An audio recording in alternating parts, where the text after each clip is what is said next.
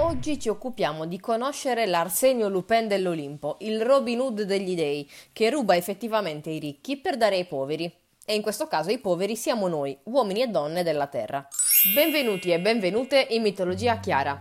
Io sono, indovinate? Chiara, esatto, e in qualche minuto cercherò di spiegarvi cos'è la mitologia per me. Ho aperto da poco la mia pagina Instagram, chiaramente, in cui cerco di fornire spunti interessanti sulle materie scolastiche e strumenti didattici adatti a coloro che hanno voglia di usufruirne. Beh, dovere fatto, momento autocelebrativo terminato, iniziamo. Se siete un minimo appassionati di mitologia, avrete già capito di chi stiamo parlando. Il titano più celebre, il più massiccio, che mi immagino come Ned Flanders dei Simpson nelle puntate speciali, con i capelli lunghi mossi dal vento, signore e signori, Prometeo. Ma chi era costui? Figlio del titano Giapeto e della ninfa Climene, Prometeo è legato al mito della creazione dell'uomo.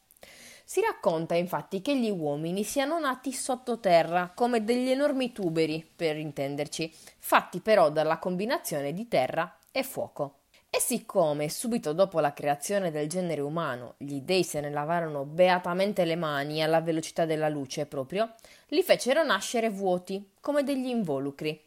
E sono sicura che molti uomini e donne che conoscete siano rimasti esattamente a quel punto, vuoti, come vasi senza fiori, o per dirla più terra terra, come piace a noi, come quel barattolo di Nutella che avete nella credenza, perché lo so che lo avete, a cui sono rimasti solamente i bordi sporchi di crema, che dà quindi l'illusione che sia pieno.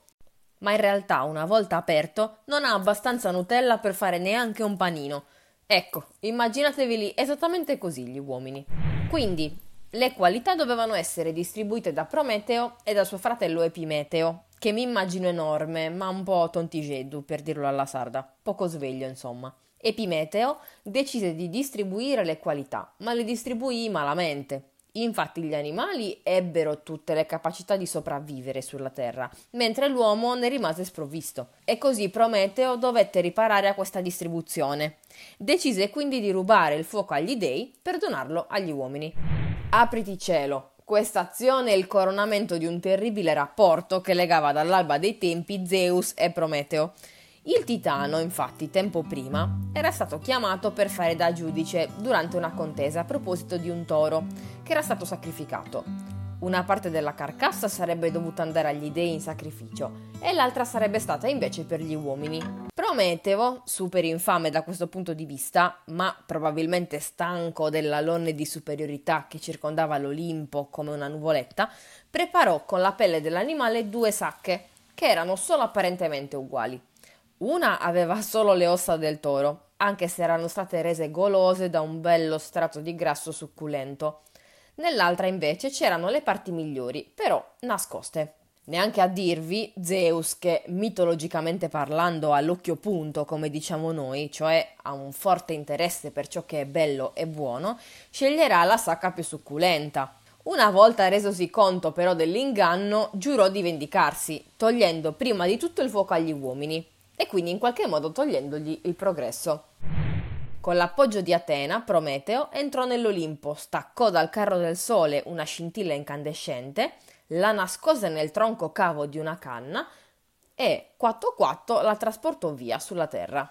Ovviamente Zeus si accorse immediatamente che il fuoco era stato rubato, anche perché dal buio più totale, insomma, cominciava a nascere qualche fiammella qua e là. Quindi decise di punire sia Prometeo che gli uomini. Te parevano? A Prometeo riservò una punizione crudele e sono sicura che ne abbiate sentito parlare almeno una volta. Lo fece incatenare da Efesto nella cima del Caucaso.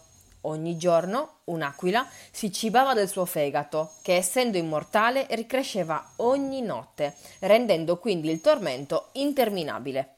Se il grandissimo Eracle non lo avesse liberato dalle catene e non avesse ucciso l'aquila, Prometeo sarebbe ancora lì, considerando che il livello di rancore di Zeus è pari a quello di Sheldon Cooper di Big Bang Theory.